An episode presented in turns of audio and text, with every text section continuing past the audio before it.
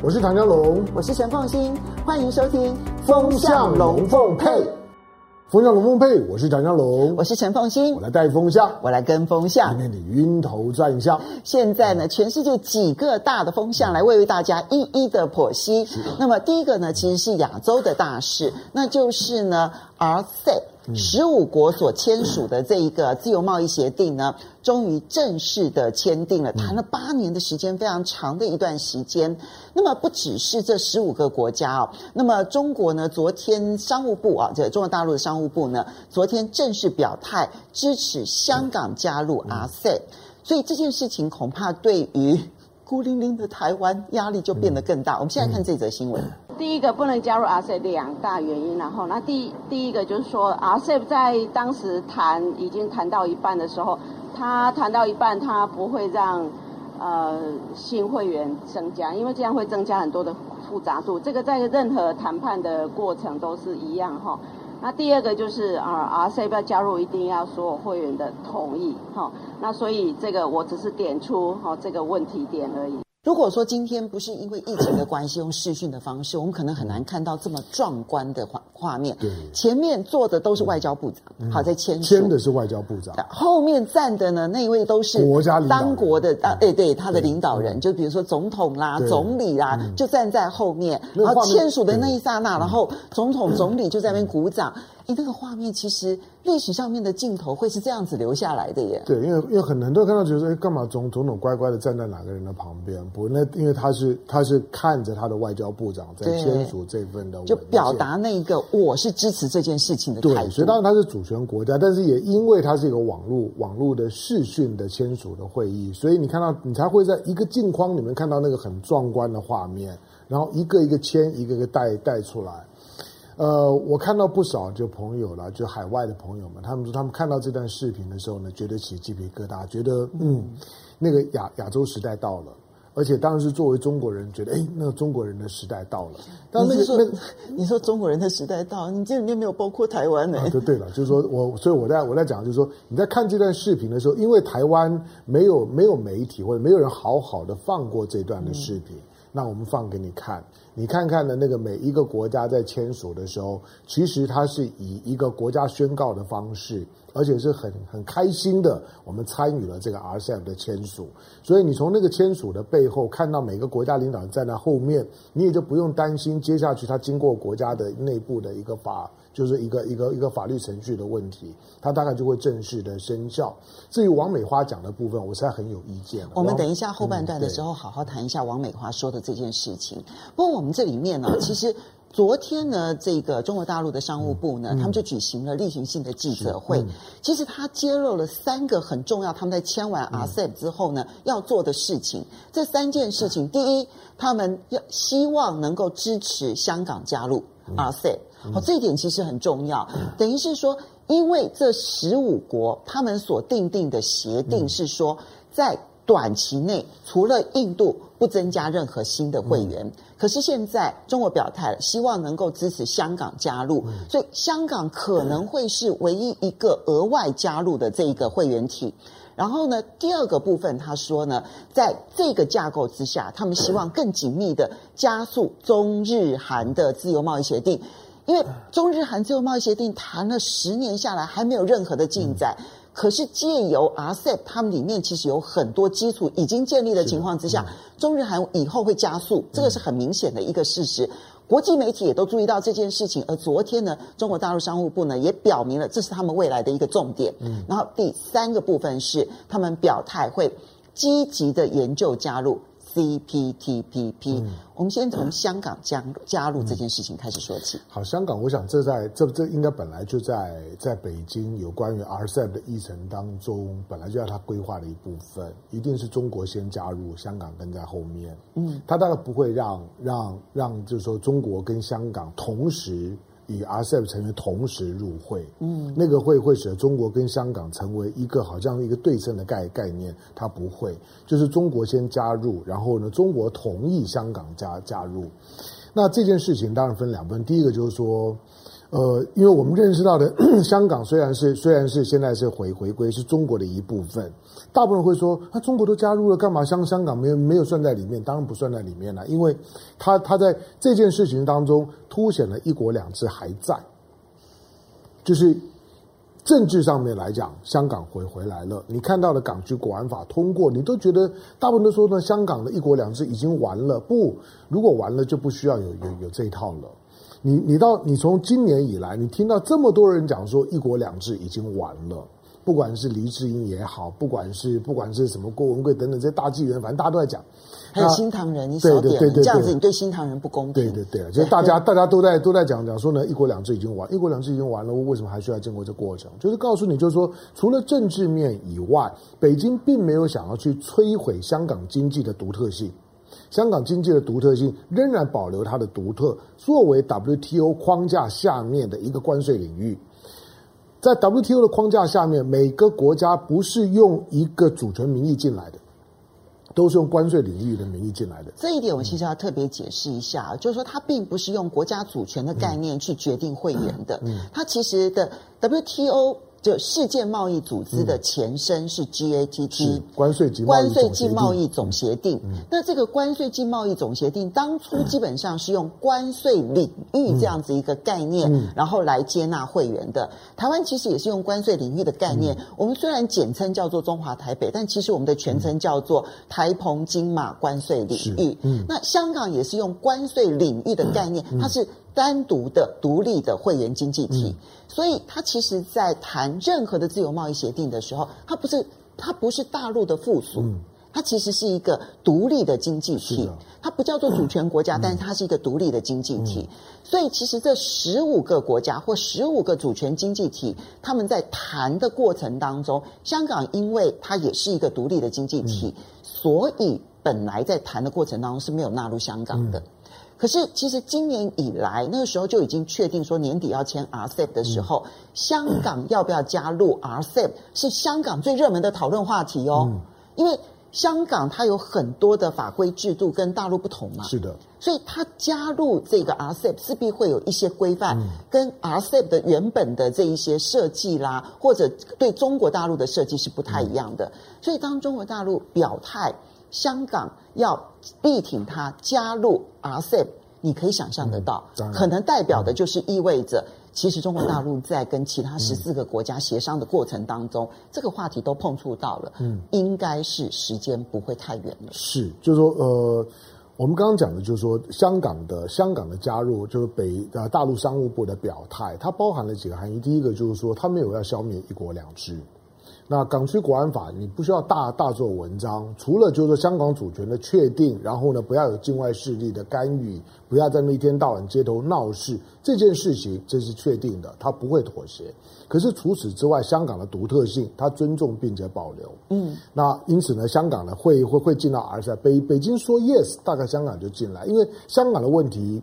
不会太复杂，因为它它没有制造业，它没有制造业跟农的农业的部分，它基本上面都是服务业，尤其是金融服务业。嗯，它的自由度本来就非常非常的高，它已经被认为是全世界最自由的地方。所以以它的自由度来讲，它要进到 RCEP 没有太多需要去复杂谈判的部分。有哦，要看其他国家接不接受。对，因为它的金融业，因为它的金融业竞争力太高了，所以其他国家愿不愿意对香港开放金融业，其实对香港的金融中心。新的角色扮演很重要的角色，所以如果香港能够进入的话，嗯、对香港是一大利多哎。对，所以我说，那这是第一个吧，就是然后第二个呢，第二第二个呢，就是说，就是说香港呢，作为一个一个地缘经济上面来讲有独特角色的。不管你要你要怎么看香港，你觉得一国两制完了，香港就被大陆吃了不？香港在地缘经济当中，尤其东盟以及周周围的国家的资金几乎都是从香港进进出的。嗯、你失去了香港之后，大家都会觉得很很很奇怪，而且无从建无从建立自己的资金的进出口。对，好，所以你说没有香港进来本来就很怪啊，所以香港是应该要进来的。第三个呢，今天呢，我都我们特别强调，就是说。RCEP 不是一个单纯着重在关税议题上面的一个自由贸易协定，它的重点都在非关税的部分，所以你要多注意到非关税部分的整合才是 RCEP 的重点。如果你问我说 RCEP 是什么，我认为 RCEP 就像是一九五六年欧洲出现的煤钢共同体。那那个时候的煤钢共同体出来的时候，没有人会认为煤钢共同体会在五十年不到的时间走到欧欧洲统合主义的欧盟，会出现单一货货币，会把边境全部都撤除，然后呢，出现了申根签签证，走到今天欧洲觉得大家是一家人。一九五六年煤钢共同体，只是因为当时的重工业的时代里面，煤跟钢最最重要啊，大家很担心相互报复啊。对，而且煤跟钢啊，在那个时代是所有的军事武器最重要的基础。对，所以我控管你的煤跟钢，你控管我的煤跟钢，我就知道说你的军事准备做到什么程度，可以避免战争。所以煤跟钢的最早的这个统合目标，其实对准的是军事上面相互节制。是，好，那你在当时你当然不会想到会走到今天。对，可是我认为 RCEP 今天。天的那个味道，就像是当年的煤钢共同体一样。你不要看关税的部分，关税降了多多少，大家呢降多少的项目，那个呢其实都已经是很皮相的部分。它的二十个章节，那凤新曾经跟大家呢仔细的解读过，二十个章节里面许多的章节，对我来来来说，它是在国际政治当中比较少谈到的，叫做主权交付。就是每个签署国其实都交出了一部分的主权，锁进保险柜里面。你知道那个是很困难的，是的，因为在东盟都不存在这个东西。东盟十国我们知道它的成立的基基础是基本上打掉一部分的关税，但是互互相不干涉内政。所以东盟没有涉及到。东盟虽然叫做一个东盟，但它没有太多的开放哦。对，所以东盟基本上面还是在一个主权国家的位置上面。可是呢，到了 RCEP 的时候，大家都让渡了一部分的主锁进保险柜里面，所以你看到，不管是制裁权的问题、自然自然人的问题，或者说商商业标标标准的问题，甚至于呢，包括了通讯，包括了电子商务，嗯，你仔细去去看，它都涉及到主权让让渡，那个不是一般的，就是说呢，这种的这种的，就是说自由贸易谈判。我说所有的自由贸易谈判，台湾尤其听到经经济部长的讲话，我会发火的原因，就是说，因为你国与国之间，就算今天台湾跟美国，你就算签了 BTA。双边的自贸协定，你知道最大差别的？双边的自贸协定多半只涉及到量的问题，就是你关税要降多少，我们的互相要开放多多少，它不会涉及到你的地缘经济角色的调整的问题。是。可是这十五个国家签完了之后，二十年你再再再回头来看亚洲区域的分工呢，就，就不一样了。每个国家呢，因为参与了这样一个 RCEP。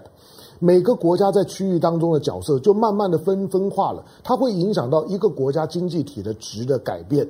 那我我看完 RCEP 之后，我会觉得 RCEP 是一个亚洲国家的身份证。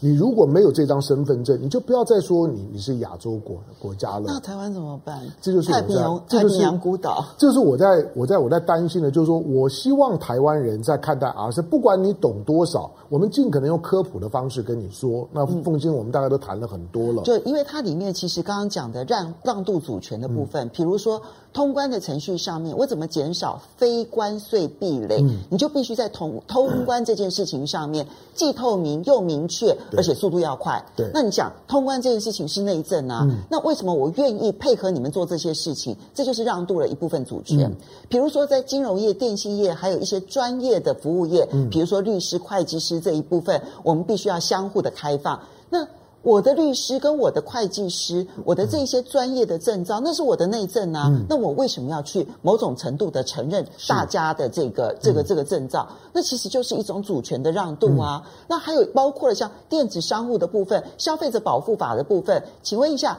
电子商务当中的这些消费者保护，嗯、难道不是内证吗？是，但我也让渡出来了，嗯、然后大家通通都一致。那规格的标准啊，智慧财产权啊等等，每一件事情它其实都是一。种内政上面的主权，我交付到了这一个整个的协定当中，因为我们现在建立彼此之间的信任。嗯，因为 R RCEP 它很复杂，所以我认为 RCEP 缺一样东西，就是我认为 RCEP 将来在实际运作的时候，因为它牵涉到很多主权让渡，这些的主权让渡，呃，当然在底层上面来讲，所有的主权让渡，它还隐含了一件事情，是我们在谈 RCEP 不太谈到的。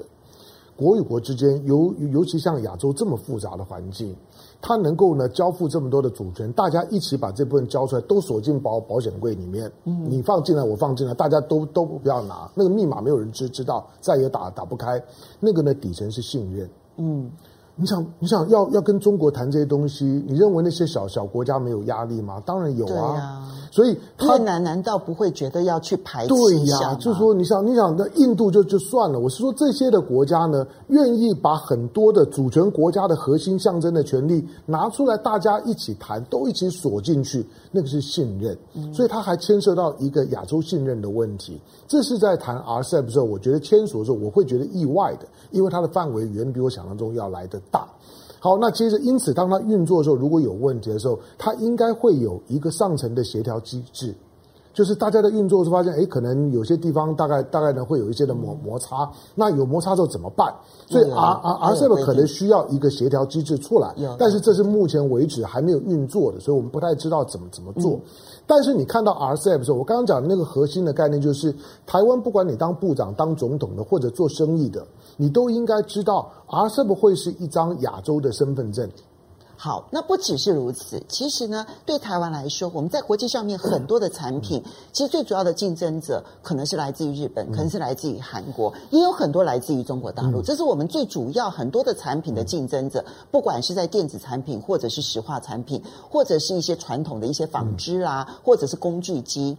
好，那现在呢？大陆商务部其实还表态了一个很重要的事情，是在 RCEP 的基础上，因为 RCEP 的十五个国家当中，除了东协十国之外呢，纽西兰、澳洲，接着就是中日韩。嗯、中日韩为了要谈他们的东北亚的 FTA，谈了十年谈不下来，嗯、因为彼此之间都有很多政治上面的、历史上面的矛盾。嗯、可是现在中日韩。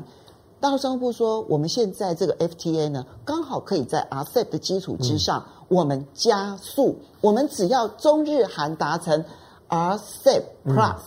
就是我比 RCEP 的条件再多一点，我中日韩的自由贸易协定就谈成了，嗯，嗯，那不是对台湾压力就变更大了吗？当然，好吧。第一个就是说我我我们粗浅的讲，就是说大部分人会觉得说啊，都已经有一个 RCEP，为什么还要谈中日韩？你们不都在里面吗？不然，就是说每一个区块每一个区块，尤其中日韩三国的发展水平，在这十五国里面是最高的。对。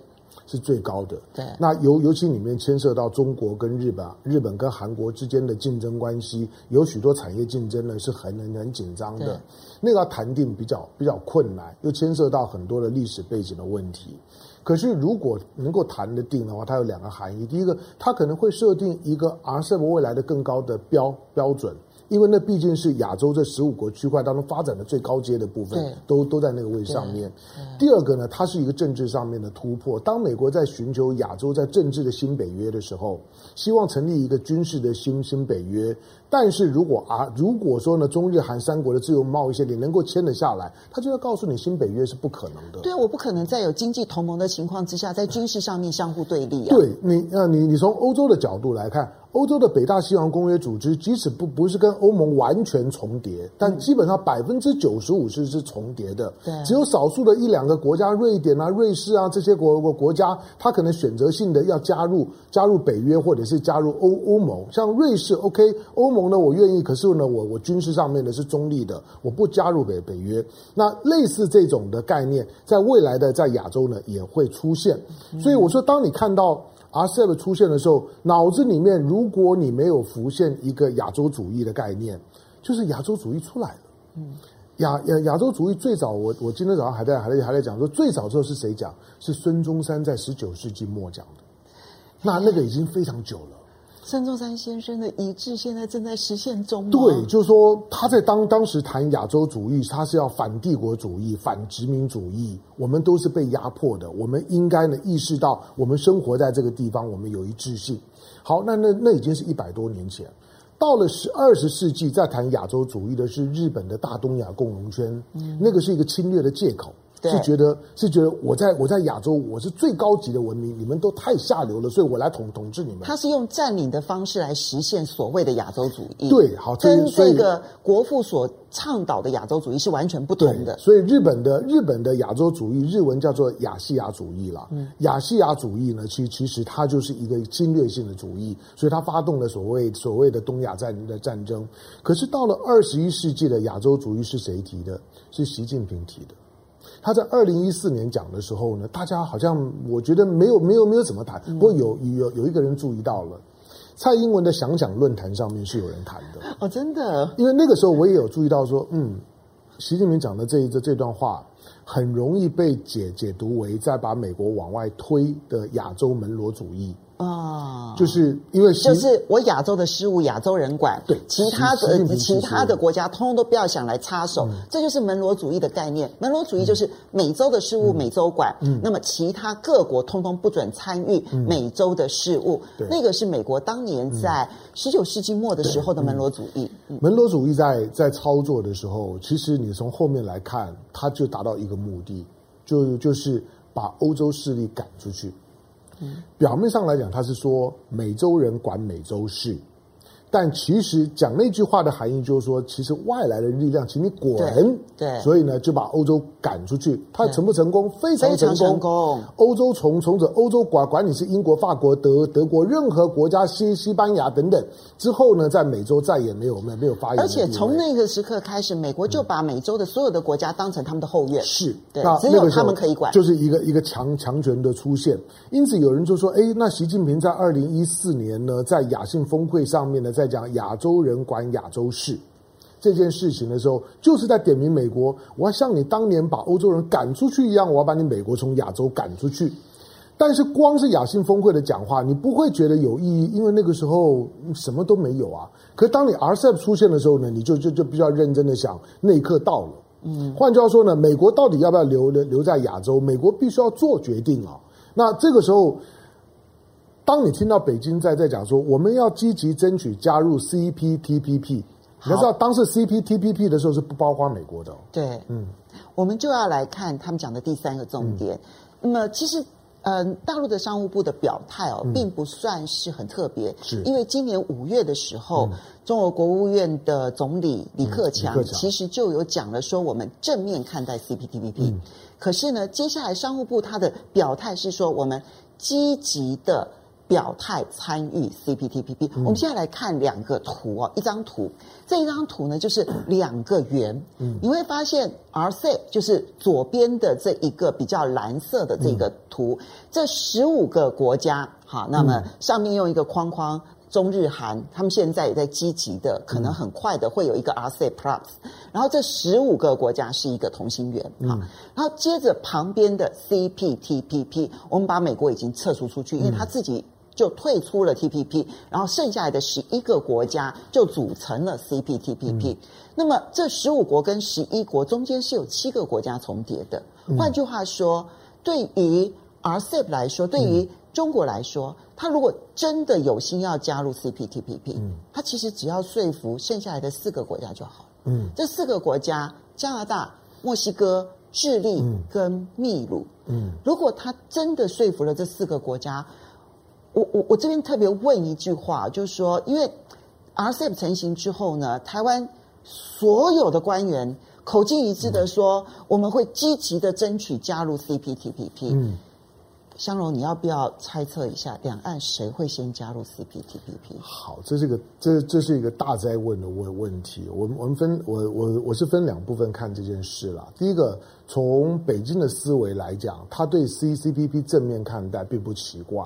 你再回头去看，二零一四年还发生了一一件事。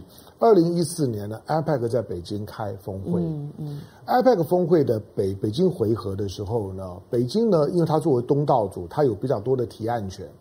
那北京呢，在当年的北京回合的，就是说 IPAC 峰峰会里面，他提了两件事，就是第一个，他呢，他在呢 IPAC 里面设反贪腐处。嗯，我我不知道大家大家会不会在乎这件事情，就是他标举他的反贪，而且他的反贪呢必须是区域内一致呢共同合作的反贪。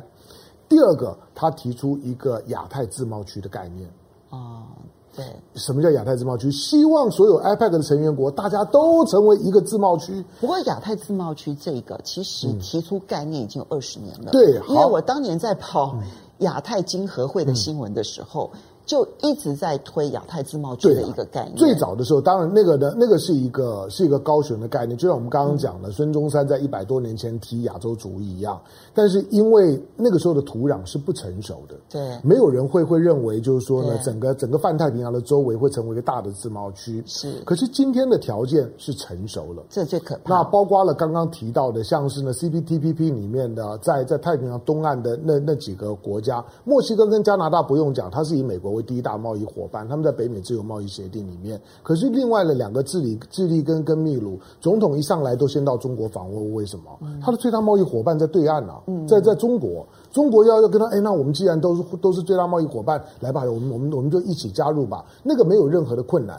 我们可以再秀一下刚刚那张那张图啊，那张那那张图呢？OK，这张图里面，我认为大家真的应该要看的是这两个圈圈外面的那两个国国家，一个是美国，美国跟中华民民国。你你不会觉得这张图就说明了一切吗？为为什么台湾成为亚成为世界最大川粉国？为什么今天呢？今天呢？今天呢？在台湾的中华民国，什么东西抱都抱紧美国的大腿？你看这张图，不就都都都看懂了吗？因为我们都在两个圈圈外。当中国当美国没有参加的东西的时候，台湾呢？就中华民国是都都不参加的。鸡蛋当然不用放在一个篮子里面，因为那两个篮子里面都没有你啊。因为我们没有篮子啊，根本就没有篮子。你跟美国一样的都在外头。台湾现在应该要诉求的不是加入 CPTPP，台湾应该诉求我要加入北美自由贸易协定。那个还有点道理，你还觉得稍微可以办得到啊。你如果要加入 CPTPP，请问你凭什么？嗯，那今天呢，北京的表态，我说了，北京因为它走上了一个非常特别的发展道路。它虽然是共产主义国国国家，可是它在全球主义跟自由贸易上面来讲呢，它高度的支持，这个会让西方国家很难去跟它呢去搞意识形态的对抗。你今天要要要谈气候变迁，我高度支持，而且我身为表率，我走的比谁都前面，而且我定期交成成绩单，我告诉你，我成绩单都比你预习好。而且《纽约时报》都必须要在这个时候特别的写一篇专专文，强调说。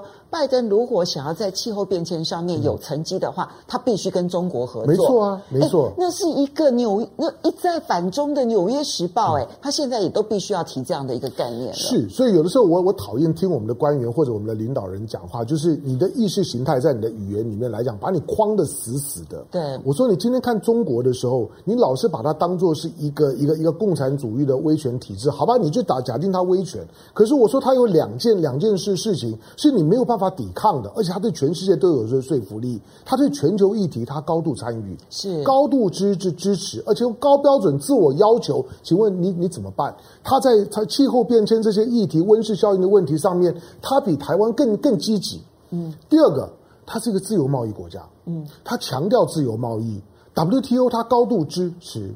那当当美国退出的时候，他高度谴谴责，他积极的在鼓励他大家呢维持自由贸易。所以当中美贸易战的时候呢，中国站出来讲话就是说，我们希望呢继续呢就是说呢多边架构的自由贸易。嗯，中国在这些不是光讲，他在推，他在做，他不会去犯苏联的错误。我一直说，你把你把中国呢当做是过去的苏联，那就是太笨了。就是你一直在那种的冷冷战的那样一个活化石的脑袋里面。苏联时代是有铁幕的，他怕人民出出去看到外面的世界，因为人民只要一出去看到外面的世界就不回回来了。现在情况刚好相反呢、啊，中国大陆现在如果没有疫情的话，它是全世界每一个国家最大的观光客来源。当然啊，但这些观光客通通都回去了，都都都回去啊，而且回回去他们觉得嗯中中中国很好。对，你要你要知道这些人不是没有见过世面的。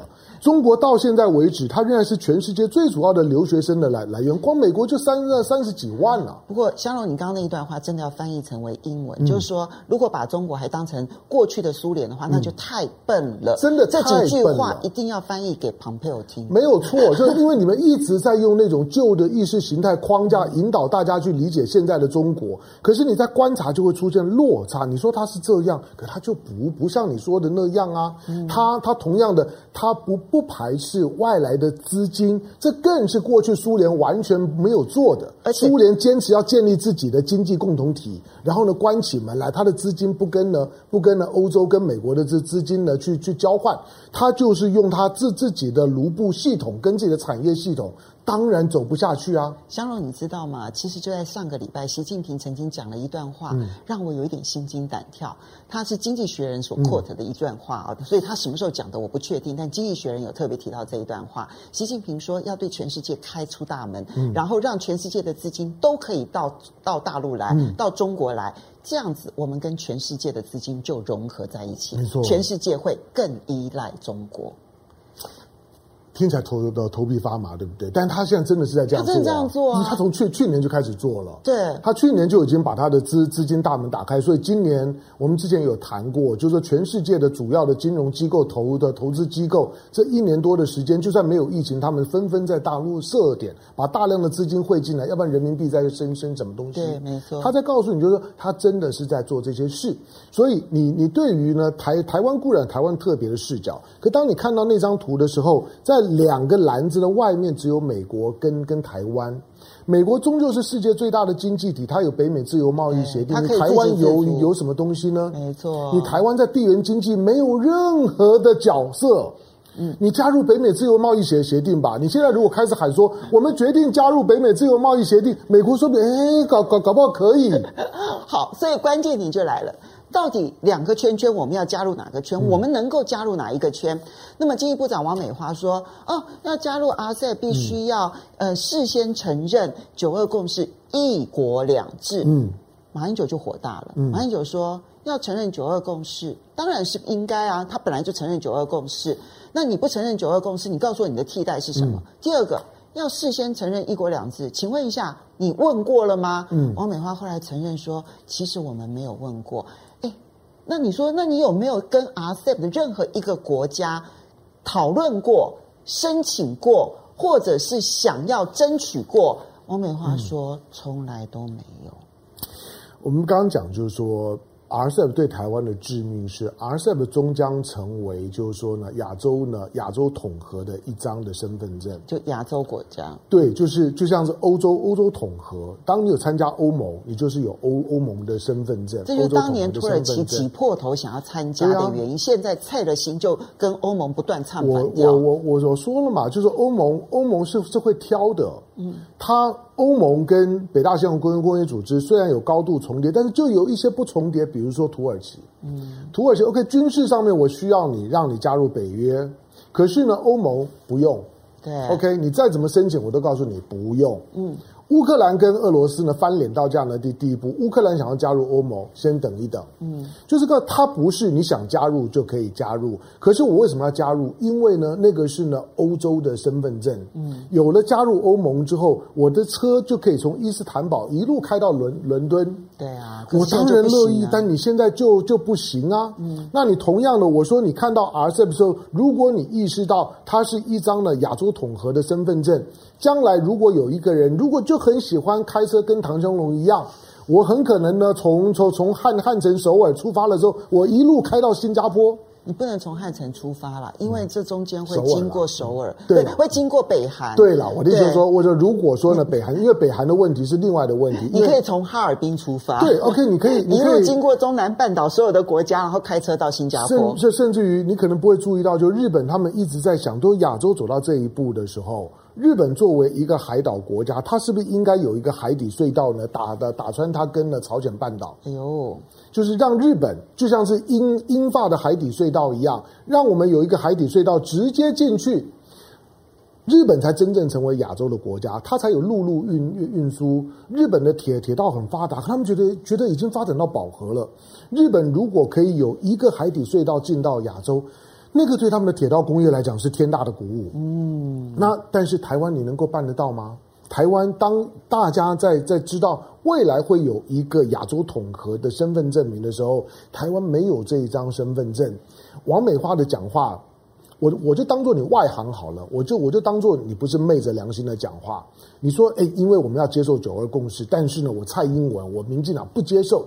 我告诉你，除了九二共识之外，最关键的，你应该回头去问：如果当年福茂过了，台湾今天一定在 RCEP 里面。好，我们来先谢谢几位网友的这个抖内，那么快就已经有几位好朋友的抖内、嗯、，Antonia YKL，、嗯、谢谢你的抖内，然后 David Low 也谢谢你，然后这个是 Jin Chang，嗯嗯 Han，那么谢谢你的抖内，然后 Frattery 嗯 Z Song 啊，谢谢你的抖内，还有嗯他特别提到二十世纪开门自由贸易，二十一世纪。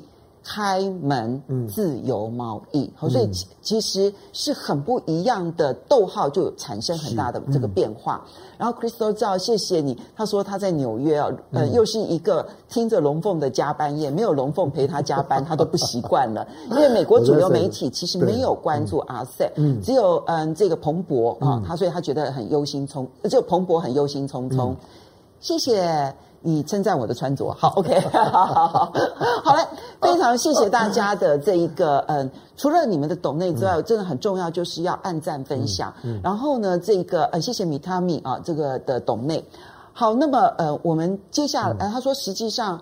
这一次的 RCEP 签署之后，我看到台湾的舆论反而是很矛盾的。嗯、一边是呢，台湾的这个政治部门粉饰太平，嗯、然后下面的网友评论啊一堆在骂，嗯、然后呢，马英九或者大陆的一些学者来为 RCEP 说话呢，下面的评论呢又是嘲讽马英九跟大陆，所以他就很纳闷说，台湾到底要不要 RCEP？嗯，台湾呢？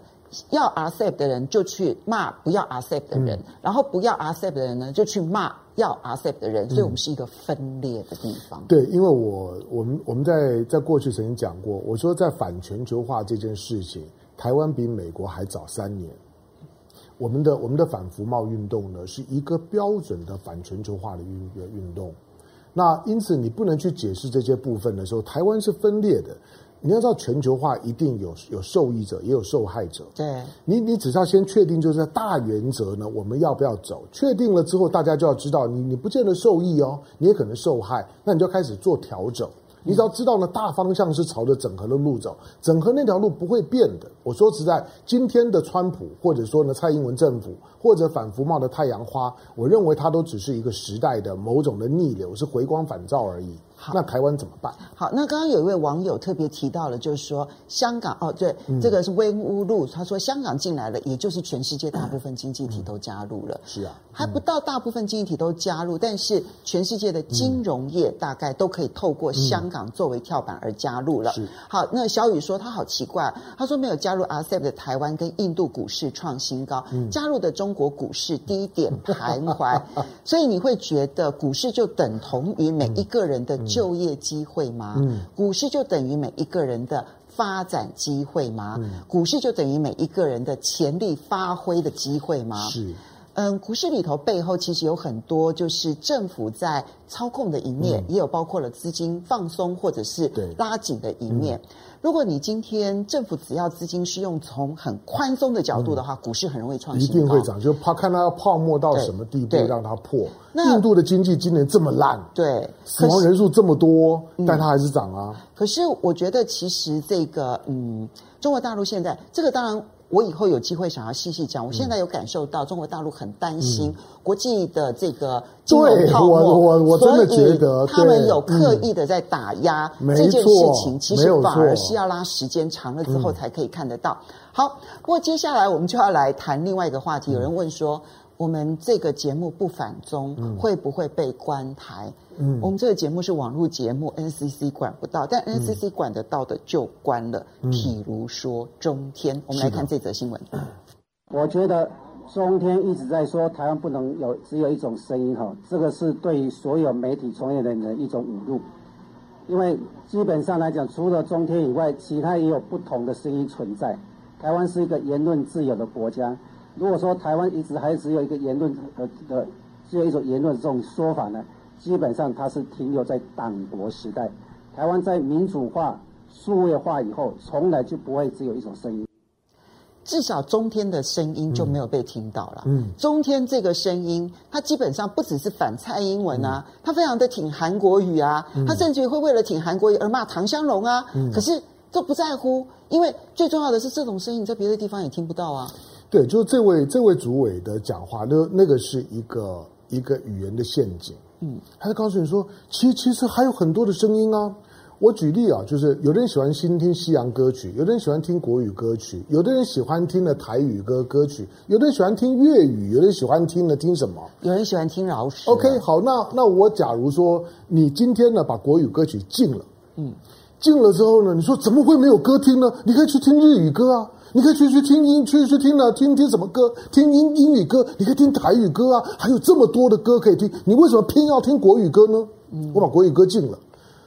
我我我觉得那个那个那个主委本身的脑袋就有毛病啊！没有办法，他现在受令要做这件事情，他当然要拼命的想办法。当然是啊，找这个借口啊！他这个表现，哎，对不起啊，他又是姓陈，糟糕了。嗯、那这因为这个跟陈时中跟那个跟陈建 呃陈陈陈吉呃陈吉仲对不对哈？嗯，他们。开放来租的时候的那个说法不是一模一样吗？嗯、对，所以姓陈的除了陈凤新以外呢，其他的呢，呃，OK 都都都 OK。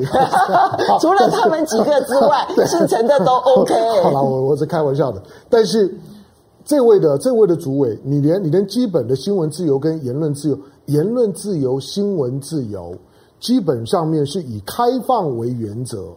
所有的禁止都是很特殊、很特殊的例外，而且绝大部分呢都不在所谓的政治或者公共议题的场域里面。就像很多人呢在在网络上面呢在在洗版、在带风向，说过去也也关过七个台呀、啊。嗯哦。过去七个台有一个新闻台吗？哪哪哪有哪有新闻台？没有，不但没有新闻台，嗯、而且这里面呢有两个陈水扁关的台呢，嗯、后来申诉之后呢，还停工了，对对不对？然后其他通常是因为色情啦，嗯、或者是他根本就占了频道不做节目。嗯嗯、那就是真的是标准的违反规定啦，没错啊。那你真的认为色情的台不能关吗？嗯、是，我说过过去的这些台，它还真的是在关的时候，我都觉得不见得一定要关。可是呢，处分是是是需要的，嗯、因为它确实从一个媒体的角度，跟它是不是卫星电视呢，没有没有直接的关联，而是它的 content 有问题。嗯，可是今天中天从。韩国瑜上来，他他败选之后半年把他罢免，一个刚当选市市长没有没有多久的就罢免掉了。现在呢，连支持韩国瑜的台都把他关掉了。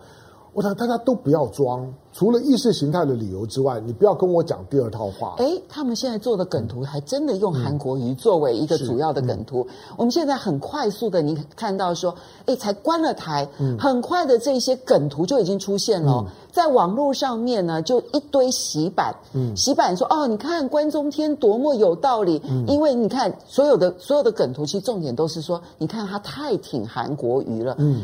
我我很好奇，就是说挺韩国瑜这件事情可以成为、嗯、成为观台的理由，而且在网络上面就不断不断，这些都是很快的。你看到一些青绿的一些、嗯、这一些相关的一些粉丝团，他们现在在不断的流传的梗图，嗯、好快哦！我请问了，我请问。就中天挺韩国瑜的那个比例，有比呢福斯挺川普更夸张吗？有比三立挺蔡英文更夸张吗？有更夸张吗？有比当年三立挺谢长廷更夸张吗？有比苹果日报去做假假新闻去黑拜登更夸张吗？就至少是苹果日报创办人的特别助理，没有错，这是毫无疑问的哦。有我刚刚讲的这些都是完完整整的哦，没有错啊。有像是大纪元、大纪元时报、新唐人那种。的那种的强力的介入到美国，美国选举，以至于美国的主流媒体反扑这么的夸张吗？到现在，我们还有 YouTube 上面很多发烧影片，都是他们提供的，说这个美国的选举作弊的这样相关的一些影片。如果呢这些的逻辑讲得通，你想想看呢，川普从他上任以来，他骂 CNN 骂过多多少次 fake news 假这假新闻烂媒体。他骂《纽约时报》骂过多少次？他骂《华盛顿邮报》骂过多少次？如果照我们 NCC 的标准，这些通通都应该关了。嗯，可是他是他不只是美国，他是全球的主流媒体，全球的主流媒体。我说，除了因为台湾的环境太特别，台湾是全球最大川粉国，而且独此一国。对。除了这个川粉国之外，其他受调查分号，其他受调查的十五个国家跟地区，除了香港还稍微的呢支持川普多一点点之外，可是还是支持拜登的多啊。我们甚至比美国更挺川普，没有错，比美国更挺川普。川普终究还还还输拜登六百万票啊。对啊，可是他如果来台湾选，他会压倒性的赢拜登哎。对啊，因此你会出现这种的超级诡异的 NCC 的脑袋，一点都不奇怪。你会，你到底是拿什么东西当比喻？第二个，我一直在这呼吁的，就是说，NCC 没有勇气呢去讨论一下，当年呢要要定了卫星广播电视法的时候，其实当时反对声音就很强烈。对，卫星广播电视法可以像是无线电视一样管制吗？没有错啦。当全全世界的主要的国家无线电视出现了之后，几乎都有立法针对无线电视呢做管制，因为那个时候频道是有限的。对，因为以前那个频道是有限的，现在数位化了之后，其实其实也都无限了。可是卫星广播电视法绝大部分的国家都没有，对，绝大部分都没有。那他怎么做？他就是市场机制跟自律。没错，你看到的 CNN 跟跟跟这个跟 Fox News 针锋相对啊，那又如如何？那这就是他们自己的各自表述，你可以去批评他们，总统可以骂总统，甚至于可以呢，CNN 举手说不理他，嗯，你甚至叫他滚都可以，但是你有你可以去关他台吗？你关也没有用啊，CNN 呢，他没有证照的问问题，我要落地不落地，人家要不要看我跟你没有关系，本来就是，今天竟然好像把它当做是一个所有的卫星电视，好像呢都是公部门的一员，我要 fire 你。今天你是在 fire 中做中天，你知道吗？你凭什么 fire 中天？我一直说中天，你的我看到呢 NCC 的那些呢指控的罪名里面，我告诉你，大部分的罪名我都同意耶。他蔡衍明手有没有生生意新闻？不不一定有。我告诉你，你你你如果缺乏证人，我来当你证证证人。那。中天有没有被被检举？很多一定有。对。但是如果说你问我说，请问你蔡衍明是呢唯一伸伸手进新闻部的吗？你你见鬼了！第二个，蔡衍明是用手去干预新闻最严重的吗？那你真白痴了。再来，你说有有九百多个人去去去检举，九百多个多啊。你不知道那些网网军一天到晚都在都在检检举，而且都是有特定方向的检举吗？而且这些检举，他们其实是不遗余力的检举。嗯、你只要想到说，公部门花了这么多钱在养这么多的这些网络上面的人，嗯、哇，那他们的检举奇怪吗？是。那我左手检举，然后右手说检举你的人非常的多，那这样子，这不是这这不是这不是专业啊？嗯。对了，所以不管怎么讲，现在的 N NCC 反正就是这样做了。NCC 顶呢，顶多呢，中天呢就开始走走行政诉讼。可是香龙，你知道吗？这个处分书都还没有下来。没错，哎，我才做完一个决定，处分书还没有下来。嗯、刚刚梗图在网络上面跑得很快，嗯、对不对？接着很快的是呢，系统台就很快的竞争者已经出现了。我们现在来看，昨天呢，中嘉，中嘉，好，它是其中的一个系统商啊、嗯哦。你知道我们的系统商前四大系统商占全台湾的比重就已经百分之七十六了。哎，我们我们稍微解释中嘉，中嘉就是当年反旺中的。那个目标之一。是对，就就是旺旺要诟病中家有线电视，结果没有办法诟病成，嗯、所以呢，中家现在的老板就是反旺中的很重要的受益者，嗯、他很快的就已经发函给所有的系统台说，嗯、我们建议由环宇新闻台来进入第五十二台，所以这第五十二台还没有真的关哦，嗯、因为处分书其实还没有下来。当然，时间应该是十二月十一号。嗯、那其实理论上来讲，其实他还有很多的法律程序可以跑，他可以打行政诉讼，他可以申请假处分，如何的？可是他们已经有人迫不及待了。你看到这边是环宇、嗯、这边五十二台想要进驻，而另外一边我们再来看到的是 NCC 的组委主动喊话说：“你们要不要让一个频道把五十二台让给公广集团？就政府能够操控的公广集团。嗯”所以现在公视啊、华视已经成立了任务小组，要跟环宇来抢第五十二台。事实上，抢的人非常的多。我们来看一下，整理现在对五十二台有兴趣的这一些业者。除了有环宇新闻台、有公广之外，还有三立的 iNews，嗯，好，以及台视新闻台，还有镜周刊。嗯、所以，嗯，哎，我我真的形容当然不好意不好意思，但是我真的觉得有一根骨头丢出来的时候，嗯、你知道抢的就很多。你你怎么会说那是骨头呢？那个是要要三辈子祖上有有有德修来的福哦，那是一块肥肉，当然是啊，肥肉一丢出来的时候，抢的就吃相就难看。那个是天上掉钞票哎！哦，你看到的这些台。你看到的这天上掉钞票，所以你一定会去抢它，对不对？当然是啊，你会不顾形象去抢它。那个是祖上有德，开玩笑，五五十二台，从四十九台到到五十八台的这个黄金频段里面，五十二台是里面的很核心的。对，你转来转去都会经过。当然是啊，前面呢，前面呢是东升的，后面呢是明士，再后面是是三立啊。最核心的几个台就排在那里，中间呢就卡在一个很关键的位置上面，定频在那里，谁不想抢？我告诉你，正常人都会觉得，我只要抢到了，那是天上掉掉钞票，几亿几亿的钱，那个是你花多少亿都很难买买得到的。我为什么不不抢？所以形象当然不重要了，对不对？所以它就是一个饵，嗯，它就是一个饵。我这个饵摆在那里的时候，我估计啦，表态的每一方都准备进贡吧。哦，都准备进贡，跟同时效忠表态吧。对，你你你想要吗？OK 啊，没有问题啊，我给你啊。那你要要拿要拿什么东西的东西呢？你不要这样子啊！你这样讲会让我想到吴淑珍呢。我我跟你说百分之百，今天呢，只要是还在还在玩玩玩 cable 的。谁不想抢那个频道呢？嗯，有哪一哪有哪一个笨蛋说呢？我作为一个新闻台，我会我会看到五十二空在那个地方有机会，而且千载难逢。要不是碰到民进党，碰到蔡英文，你还碰不到有个新闻台被人家关掉呢。对。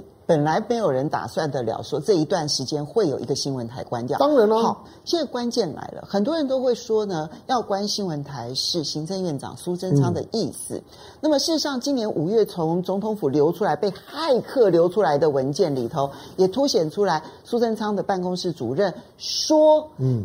这两位呢，新进的这个 NCC 的委员，嗯、其实也在这一次的这个七位委员当中啊。那这两位委员呢，他们呢很好控制，然后他们呢一定会干掉中天的。哈。嗯、所以很多人就凭着这一点说，是因为苏贞昌想要换掉中天，想要让中天关台，而不是蔡英文。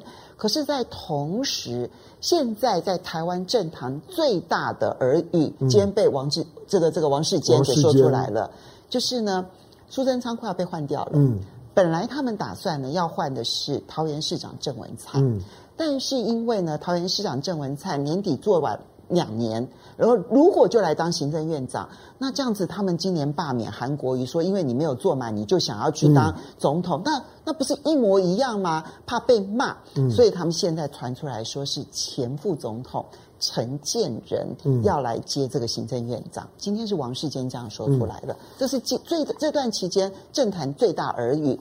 这两件事情凑在一起，你怎么看？好吧，我们先看王王世王王世坚是民进党有名的芙蓉王。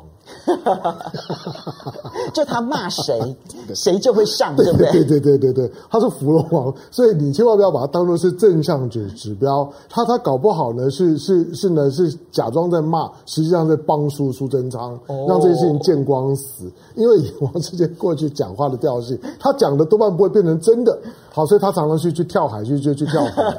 好，那但是你这句话如果被王世坚听到了，他以后再也不谈苏贞昌了。没有关系。我们大概大家都还可以讲讲得上话，最少就是说，当他在点的时候呢，表示政坛有那股空气。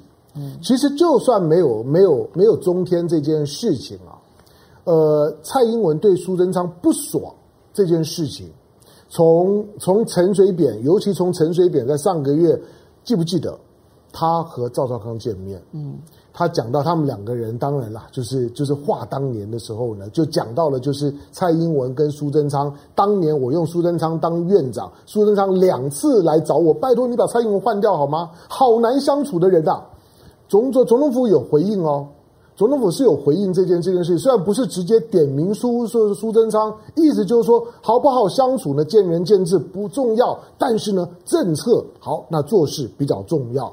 那个都已经很清楚了，就埋下蔡当陈水扁当时拿拿拿扁钻这边戳一下，那边那边戳一下了。但是蔡苏两个人不和，难道今天啊？二零一二年的画画面再调出来看一下，那两个人会合才有鬼。对呀、啊，那两个人不和，什么时候拆伙？早晚的问题。不过这个时刻传没有错，郑文灿，因为过过去有两个人做例子，你还你还记得陈菊，嗯，你还记得赖清德，嗯，他们是一个台南王，一个高雄王，他们都认为他们离开了之后，谁来选都一定上，嗯，谁来选的都一定是摧枯拉朽，不担心我把团队全部都都带走，派代理市长来准备继续当高雄市市长，结果输了。嗯，所以你不要以为这个时候郑文灿走，尤其桃园是一个深蓝的大本营哦。原本是是郑文灿，只是呢，因为他摆低调，所以呢，把那地方呢，在选举的时候都不谈意识形形态，不谈蓝绿，所以桃园呢，现在维持一个比较中性的调子。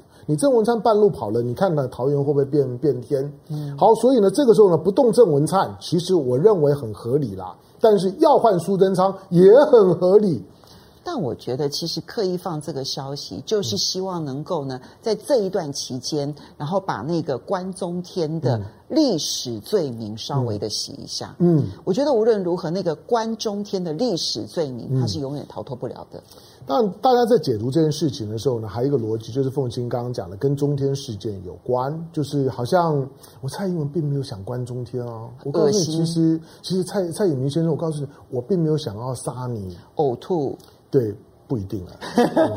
真的吗？但我都觉得很恶心。对，我我我觉得从那那如果好，你后面那个觉得如果成真的话，那我就要加一句无能。好，OK。我我讲的就是是说，哎，蔡衍明蔡家从宜兰发迹，然后然后呢，在大大大道城起家，他们家是只有蔡衍明一一个吗？嗯，我告诉你，他们家除了蔡衍明是是蓝的，而不能说蓝，他是红的。除了蔡衍明以外，其他蔡家全都是绿的。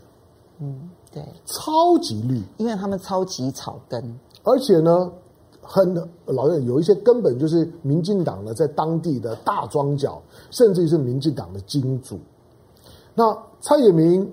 当然会会会会觉得很悲，就我也我也我也我家族的人脉是这个样子，结果你有必要为了这么一点小事情让我这样子灰头土脸吗？我认为他因为有某种的情感的包袱跟压力，觉得没有必要出出这么重的手，有可能。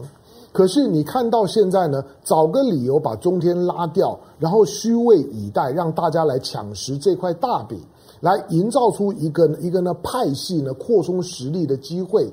所以你现在传出来的。里面呢，包括了，包括了新潮流，对，包括了苏系，没有问题啊。你你看到环宇的时候，环宇你你在怀疑什么？环宇很多人都都都疯了，把它当做是蓝的。你你你到底是哪的哪个脑袋出问题？你对于这些的媒体背后的人脉都不了解。但我必须承认，老板其实没有介入，对，老板没有没有，至少没有介入在几个我参加的节目。如果他真的有介入的话，我就不会去了。但是。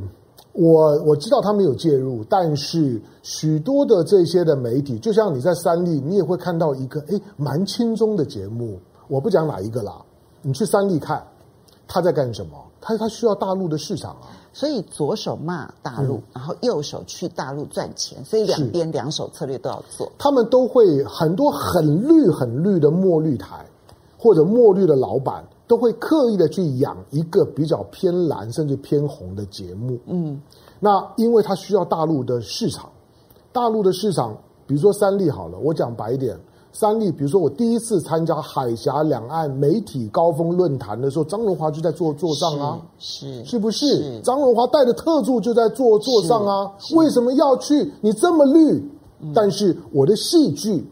对，我的我的我的偶像剧我都要卖大陆，我真正赚钱是在那一块耶。是，所以每个生意人呢，有他生意的部分，也有他意识形态跟政治人脉的部部分。那我不是寰宇就一定不可以。那寰宇他有他自己的操作，可是寰宇的老板的人脉在政坛上面人尽皆知嘛，没有什么好说的。没错。那你看到这几年的时间，民进党执政了之后，那些系统业者。还记不记得之前徐永明作为时代力量的党主席去借钱，说是哇学长林佳龙救过来？那请问你那个有线电视系统业者坐在那边干嘛？对呀、啊，台数科。请问你坐在那边干嘛？你知不知道台塑科在台中起起家，吴乃仁在台中起家，环宇在台中起家？你知不知道？好，所以不管说蔡英文对于这一次关台他是什么样的态度，他如果说是。苏贞昌啊，跟我无关，那是恶心，嗯、那是呕吐。嗯、但如果说我真的不想关，但苏贞昌就是把它关了，嗯、那你很无能。不管哪一种，其实我觉得蔡英文这笔账是既定了，只是说现在关了之后，背后的那个政商交换，嗯，太恶心了。好了，我们谢谢几位网友啊、嗯、，Bruce Gong，谢谢你的抖内，泽，谢谢你的抖内，然后蔡泽元，谢谢你，嗯、然后杰比杰比也谢谢你，然后好，非常谢谢你对我的。所有的称赞，你听这些你都不会觉得恶心。你刚刚讲了很多的恶心，会其实我觉得恶心，所以我念不出来。谢谢你，好，Tony Low，谢谢。然后非常谢谢你，他说他非常认同我们的观点，两岸都是中国人，两岸和平与合作其实最重要。JJTT，谢谢你的懂内。他说还要问一句说，说民主国家到底要媒体监督政府，还是政府监督媒体？嗯，这句话说的太好了，没错。对，然后姑妈 Hosh，呃，姑妈 Hosh，谢谢你的懂内。他说他刚刚看完你的观点，然后觉得你心中描述了一个美好的大亚洲未来，没有国界，没有国家与国家的分别。可惜我们这一代人看不到了。五十年，好。呃，五十年后我应该还活着，我还年轻。好了，凤凤金看得到我，我看不到。Crystal 赵，谢谢。然后说，呃，有空的时候讨论一下美国现在市场的现金泛滥。嗯，我们希望有时间我可以好好的来讨论一下，啊啊、因为他们最近的 QE 你会发现到它的乘数效应已经几乎没有了，这个是严重的一个问题。但因为时间到了，嗯、非常谢谢大家的收看，不要忘了下个礼拜、嗯、同一时间，嗯、风向龙凤配，我们在。网络上见喽，嗯，拜拜。